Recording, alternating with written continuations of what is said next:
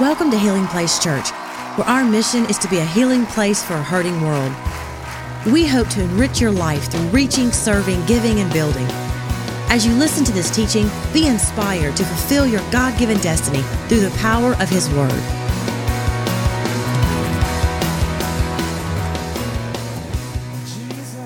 And we're going to talk today about the subject of spiritual warfare. Ooh. We're in this series called Survey Says. Last week, Pastor Johnny just knocked it out of the park talking about forgiveness, and you guys voted on these things. Y'all, y'all said this is what we want to hear about.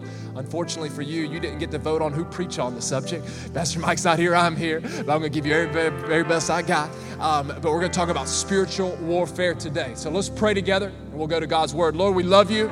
We thank you that you're the King of Kings and the Lord of Lords. There's no one like you, Jesus. And so, God, we make much of your name today. We exalt the name of Jesus above all things. In Jesus' name, everybody says, Amen and amen. Hey, if you have your Bibles, go ahead and turn with me to Ephesians chapter 6. Ephesians chapter 6. We're going to dive right in. And Paul is writing to the church in Ephesus, and he's giving them some, some final thoughts and charges and reminders. And this is what Paul says starting in verse 10, Ephesians chapter 6, verse 10 through 12. He says, Finally, my brethren, be strong in the Lord and the power of his might. Somebody say his might. It says, Put on the full armor of God that you may be able to stand against the wiles of the devil.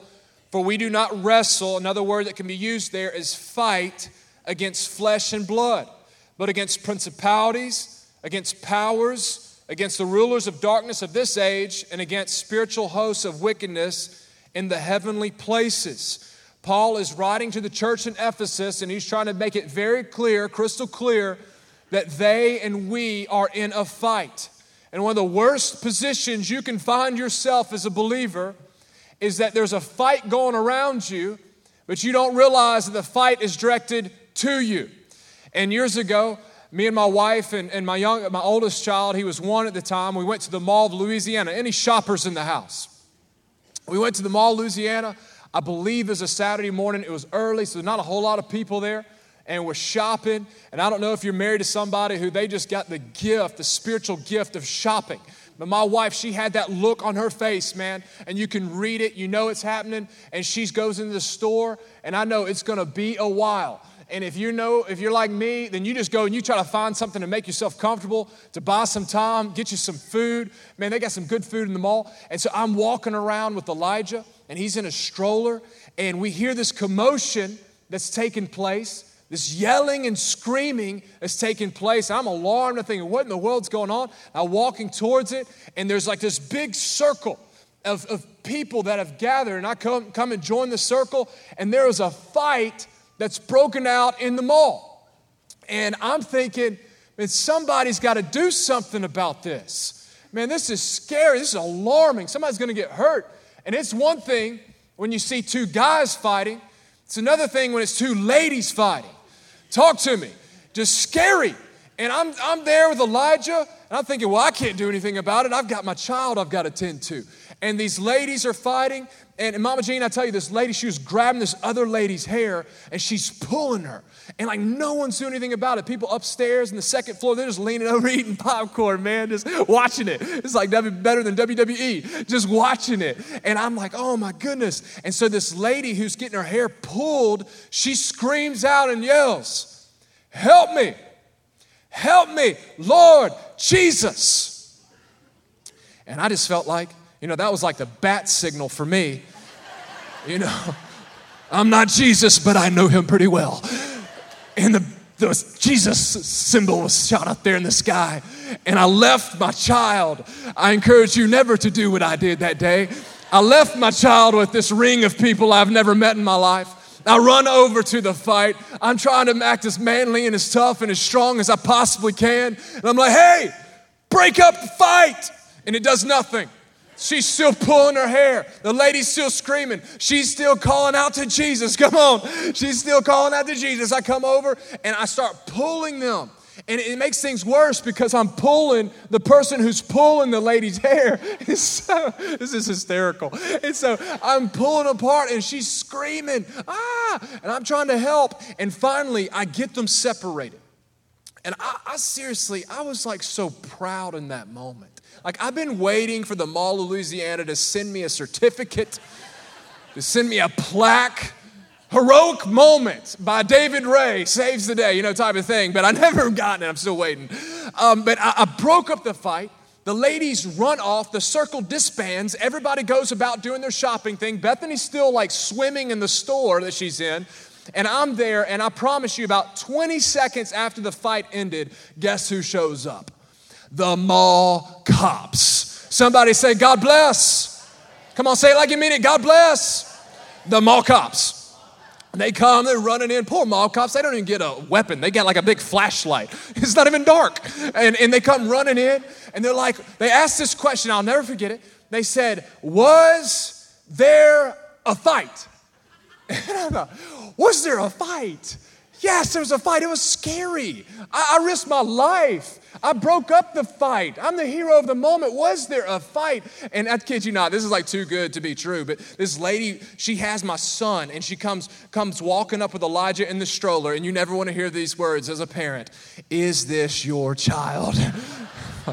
yes, ma'am. Perhaps you saw my moment though. You know, is this your child? and, and I thought about that, and I believe too many Christians are asking the same question Is there a fight? Is there really, I mean, come on, is there really a fight going on around us? And the answer is you better believe there's a fight. You might not be able to see the fight, but the fight is taking place. And the implications and the impact of the fight is very, very real. Many Christians, sadly, live as if an enemy does not exist. I, am going to get something out of you today. I'm, I'm going to preach as hard as I can until I get something out of you. The enemy is after you, he is after me to destroy our lives. He hates you. He hates the church. He hates Jesus. He hates the power of light, the kingdom of righteousness. He hates it, and he does every single thing he can in his power to stop the things of God progressing. And there's an enemy after us. There's an enemy after your marriage. There's an enemy after your finances. There's an enemy after your soul. There's an enemy after your emotional state. There's an enemy after every aspect of your life. And today, as we talk about this, we're going to look at it from a healthy perspective. Because a danger sometimes is when we talk about spiritual warfare, is that we begin to make much of the enemy and less about Jesus. Today, we're going to make much about Jesus and see the enemy through the lens of who our God is that our God is victorious, our God is all powerful, our God is strong. And one of my favorite quotes, I thought this would be appropriate starting out, is by C.S. Lewis. And this is my favorite quote of him. It might be my favorite quote of all time as it relates to spiritual warfare. He says this There are two equal and opposite errors into which our race can fall about the devils. One is to disbelieve in their existence, so it's ignorance. The other is to believe and feel an excessive and unhealthy interest in them. This is fascination, overly fascinated with the enemy. They themselves are equally pleased by both. The enemy is equally pleased with saying he doesn't exist, and also he exists, and I'm vaccinated, I'm and fascinated with him. And C.S. Lewis is saying, hey, there is a middle ground there that there is an enemy, but let's not give too much credit where credit is not due. So today I'm gonna give you a little roadmap. This is where we're going.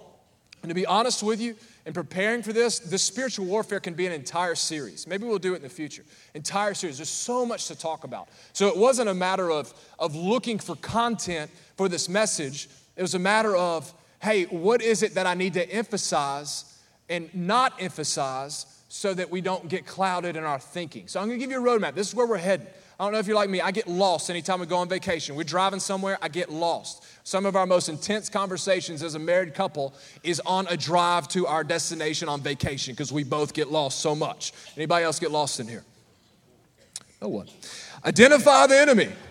That's what we're doing. Identify the enemy. Understand the enemy and we're going to learn how to stand against the enemy. We're going to identify, we're going to understand, and we're going to learn how to stand. Paul writes what we just read, Ephesians chapter 6, is staying in this text.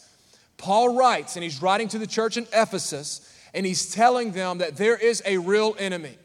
And surprisingly, when you consider the context in which Paul is writing, you would think he would identify other things as an enemy instead of what he does identify as an enemy. Paul is writing and penning the epistle, the letter to the church in Ephesus, listen to me, from a dungeon cell, a prison in Rome. And most likely, his feet are shackled, there are bars in front of him, and there's a soldier who's watching his every single move. But Paul does not say our wrestle and our fight is against flesh and blood. He says it is not against flesh and blood. And I don't know if you're like me, but sometimes in life, when circumstances are taking place, when people are attacking me, when there's friction in relationships, sometimes I think my fight is with flesh and blood. And Paul could have said, My fight is with these chains. My fight is with this Roman guard who won't leave me alone. My fight is in this prison. My fight is with the religious leaders and establishment of the day who are opposed to Jesus as Lord and Savior. But Paul had a different perspective. He had a godly perspective, and he said, My fight and our fight is not against that which we see, but it's with that which we don't see. And Paul's very specific here. I love it when the Bible's just so direct, you can't miss it. He says, Our enemy is the devil he says it's principalities, powers, workers of darkness. Paul says this is our enemy. And I know it's a popular belief. Sometimes people diminish the enemy and I say, well, it's just a, just a little cartoon character with a pitchfork and horns. No, the devil exists, he is alive and well. Demons exist. And, and you may be new to church, you may be searching things out. I just ask you just to, to search the scriptures, or maybe you're a believer and you haven't ever heard teaching like this before, and you think, man, when is Pastor Mike coming back? And, and, and you just hear this, you're like, who's this guy? Um, search what the scriptures have to say, because here's the deal man has made this subject confusing, but the Bible is very clear as it relates to spiritual warfare and another realm. The Bible talks about that God is not the creator or author of evil. It's important for us to know that. God does nothing that is immoral or wrong or, or, contradictory to his nature. God is holy, he is just, he is perfect, he is pure. Everything he does is right. Can I have a better amen? Everything he does. So when he created the heavens and the earth, it was good. And before he created humankind, the Bible gives reference to it that God he created angelic beings. Isaiah talks about it, Ezekiel chapter 28 talks about it, Luke chapter 10 talks about it, and Revelation chapter 12, where we'll look in a moment. But God created angels, and He created them two ways that I want to highlight today. Talking about identifying the enemy. He created angels as holy, they were perfect, they were not with sin. And they also, God created them with free will. So it's important to know where the enemy came from. The Bible talks about, in the passages I just, just gave you, the Bible talks about how there was a rebellion in heaven and that these angels who God created holy, God's not the author of, of, of, temptation, He's not the author of sin, but God created them holy, that these angels rebelled against God, that Satan rebelled against God. And this is why. He rebelled because he did not want to submit. And I would submit to you that many Christians don't want to submit to Jesus as well. We want him as our Savior, but we don't really want him as our Lord when it's not convenient to us. But obedience should not be optional. If you're a follower of Jesus, it means just that. You follow him. I follow him. Does that mean we get it right all the time? Absolutely not. But my life is surrendered to him. I want to live for him. And Satan said, you know what? I don't want to worship you as God. I don't want to submit to you as God. I want to be God. And anytime, I'm giving you guys some extra stuff. I didn't say this last service. Anytime we elevate our own opinion, our own stance, our own thinking, our own practices above this word, I would suggest we are doing the exact same thing. We're rebelling against the authority of God. And you don't do it out of obligation. Here's the thing you follow Jesus because you love him. I love the Lord. I love my wife. I'm not chained to my wife. I love my wife. I want to be with her all day long. I hope she wants to be with me. So the Bible says that there's this rebellion. In Revelation chapter 12, look on the screen or look in your Bible. This is what the scripture said. You guys still with me? Okay, Revelation chapter 12, verse 7 through 9. It says, And war broke out in heaven. Man, can you imagine that scene? War broke out in heaven.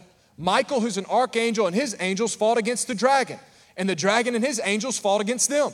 But the, the dragon and his angels, they did not prevail, nor was their place found for them in heaven any longer. So the great dragon was cast out, the serpent of old, called the devil and Satan, who deceives the whole world. He was cast to the earth, and his angels were cast out with him. If you keep reading, it says that a third of the stars were taken. Stars throughout Scripture is synonymous with angels. So the enemy took a third of the stars, third of the angels with him, and then you have Satan and you have demons. So God is not the creator of evil, but our enemy has been identified. No question in here. The enemy we're talking about today is a dark, powerful, deceptive, destructive enemy known as the devil and demonic forces of darkness.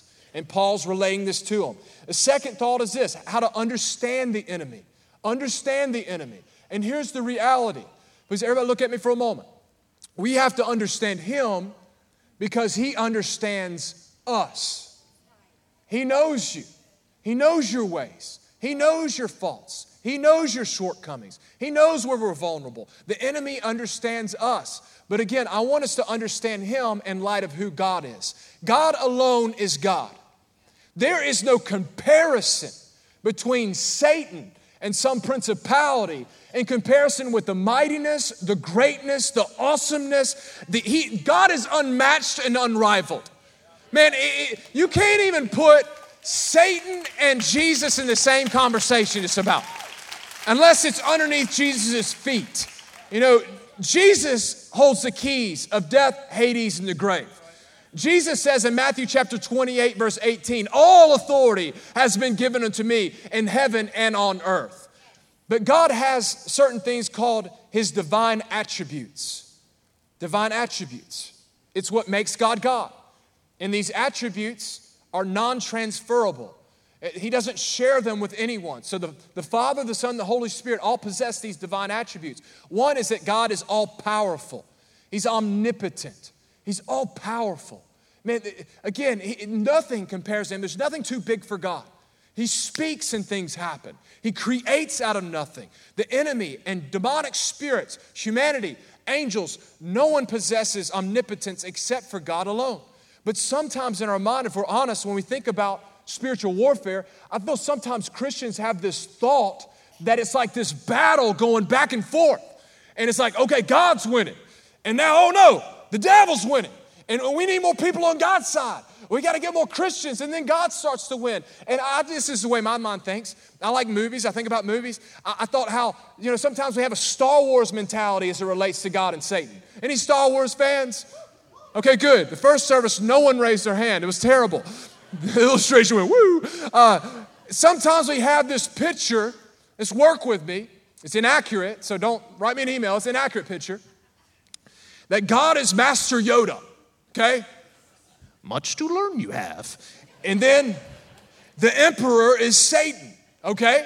And it's this battle going back and forth. Man, he needs some more Jedi's. Oh man, the dark side's rising. That's not the picture. Okay, maybe that doesn't paint it well for you. Let's go, let's go to the greatest movie of all time, Rocky Four. Where you at? Rocky Four.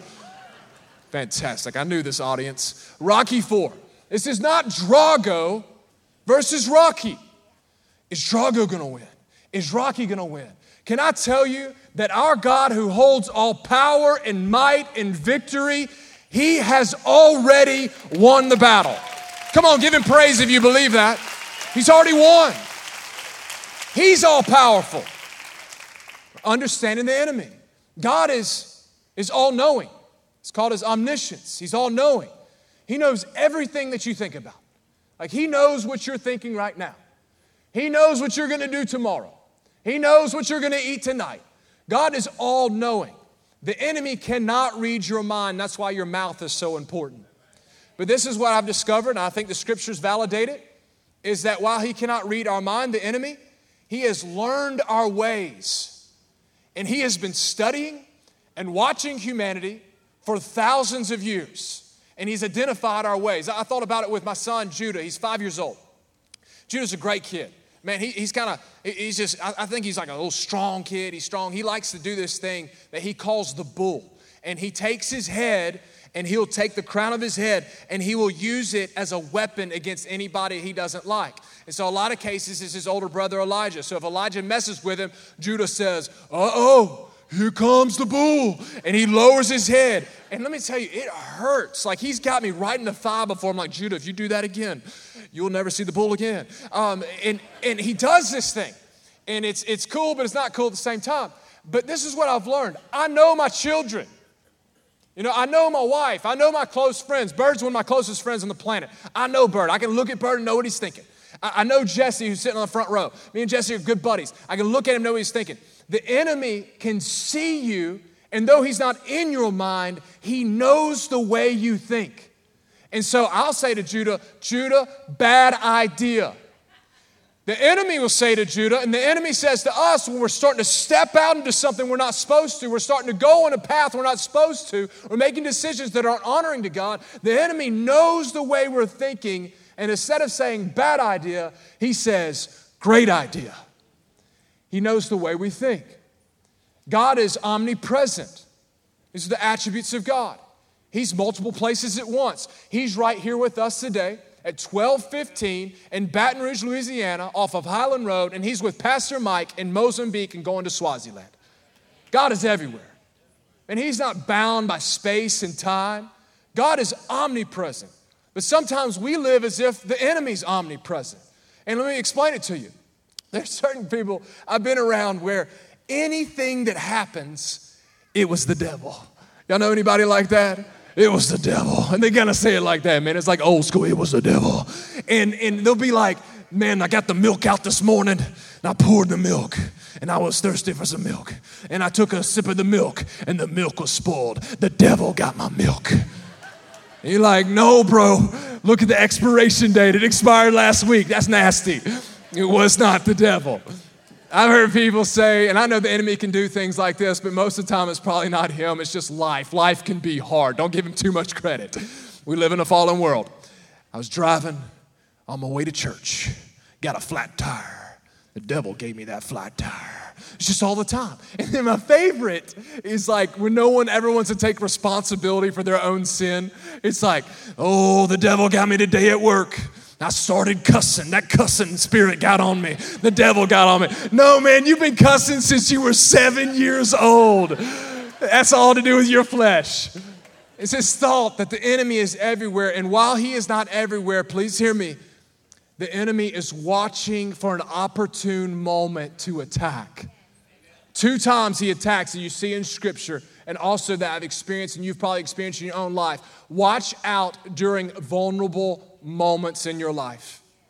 When you are tired, when you're worn out, when you're lonely, maybe you're single and you're lonely and you're trying to stay pure, man, hold your ground. Watch out for the enemy.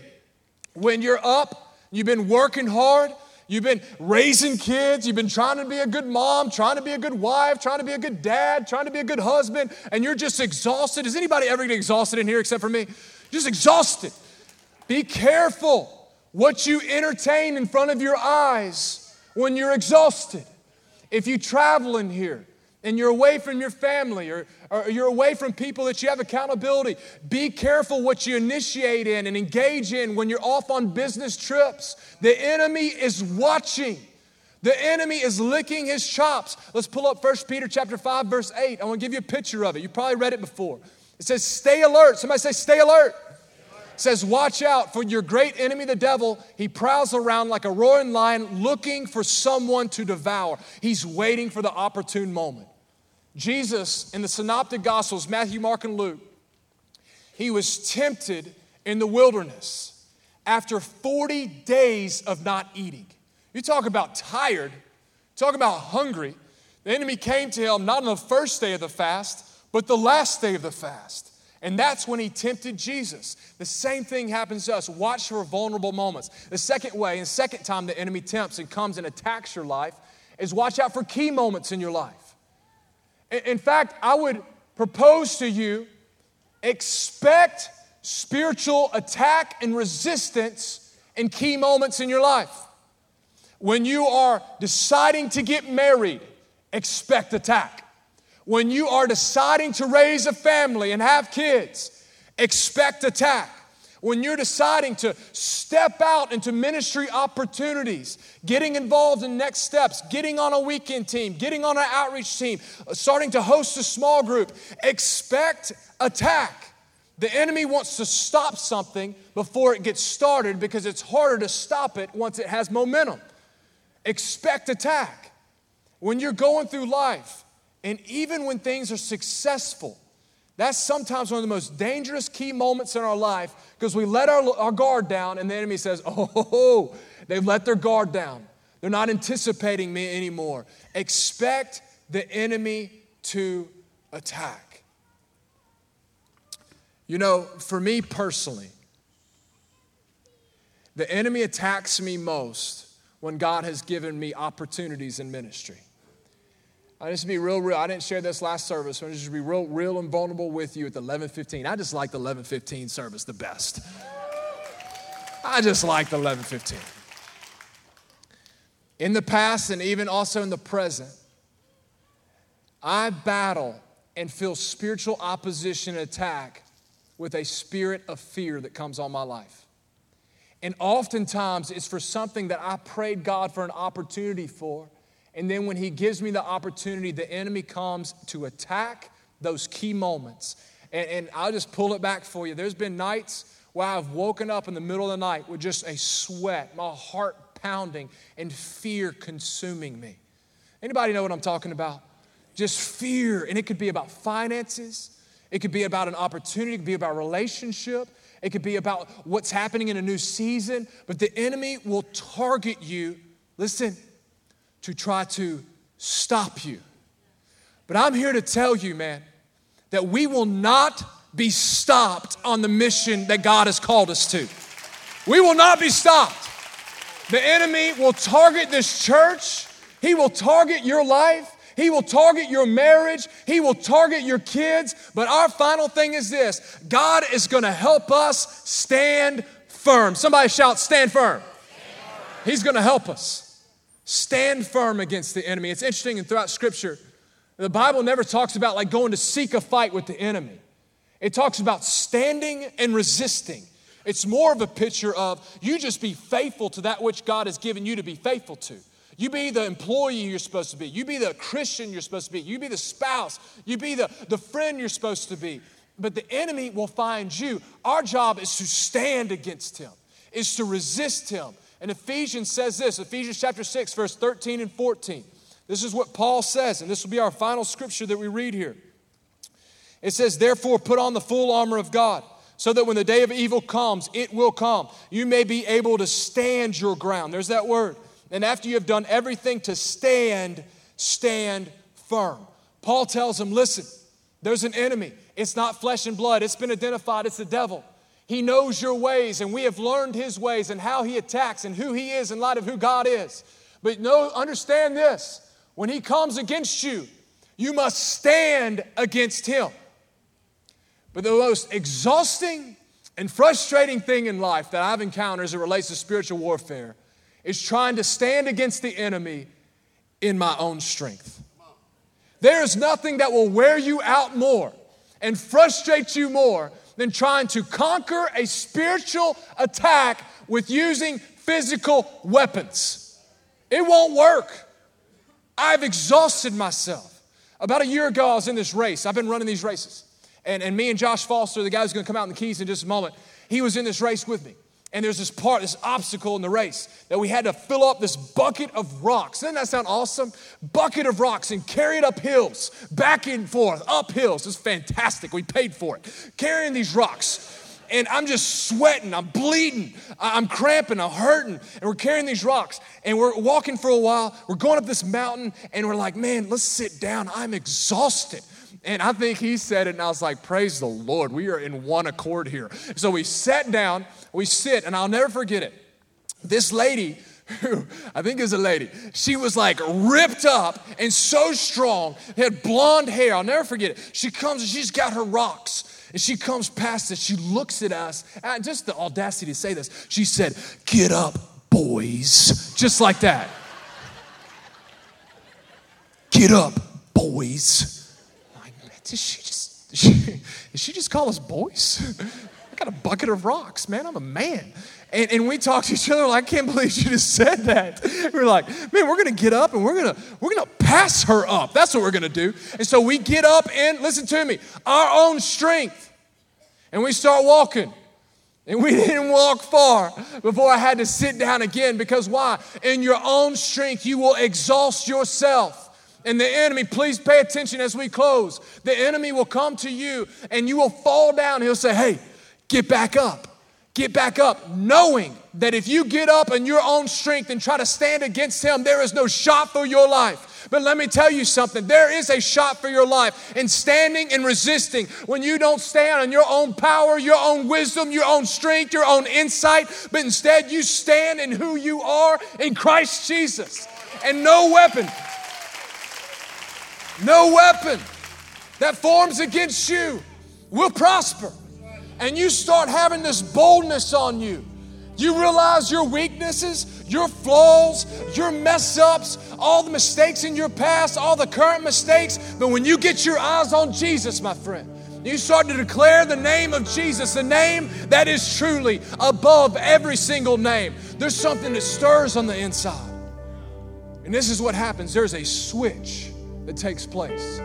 And you realize this that the spiritual battle I'm in is much less about the enemy that's in front of me, but much more about the victory that is behind me. It's much more about the victory that's in the cross and the burial and the resurrection. It's much more about the Spirit of God who dwells inside of me.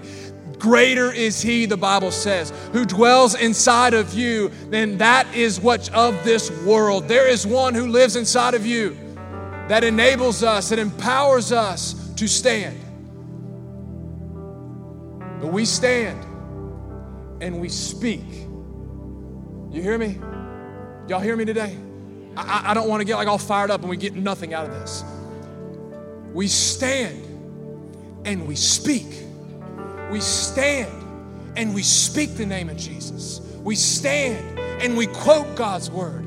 We stand and we remind the enemy the authority we have in Christ. We stand and we pray bold, audacious, crazy prayers. And our prayer, when we start to stand in Jesus, it switches as well from a prayer of desperation, from a prayer of declaration. Jesus, you are the one who overcomes. Jesus, you are the head and making me the head and not the tail. Jesus, you have said in your word, though a thousand may fall at my side and 10,000 at my right hand, no weapon will be prosperous against me.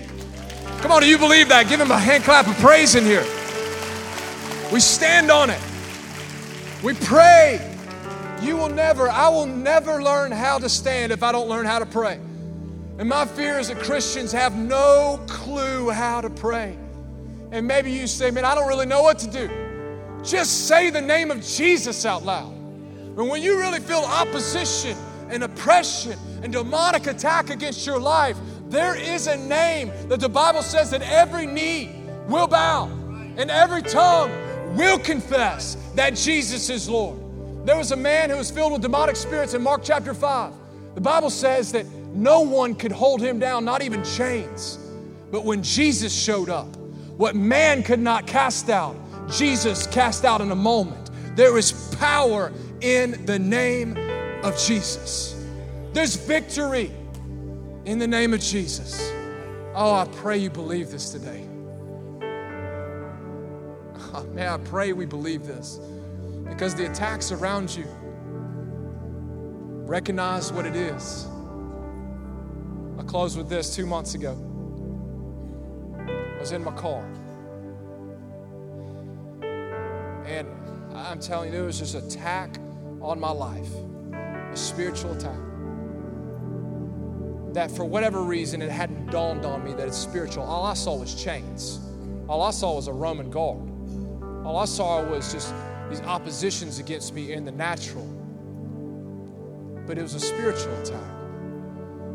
And I remember I was in my, my truck, my Dodge truck. And there I am driving down the road. And I'm just, I'm trying to figure this situation out. It's exhausting. When you're trying to fix something that only God can fix, you will exhaust yourself. And I feel defeated It's somebody I love that's going through something, and I feel so defeated in this situation. I feel so discouraged. And the Lord showed up in my Dodge truck. I mean, you have some encounters with the Lord in your vehicles? And the Lord began to show me that what I was facing and what was happening with this individual appeared just to be physical, but it was so much deeper than that it was spiritual. And in my car right there, it didn't even take long. It wasn't like the circumstances just changed overnight. It's not that, but it didn't take long for me to find freedom and perspective by calling upon the name of Jesus, by reminding the enemy he is on borrowed time, that Jesus is coming again, that I'm not fighting for victory, but I'm fighting from victory, that I am in Christ, that the weapons of my warfare are not carnal, but instead they are spiritual for tearing down strongholds.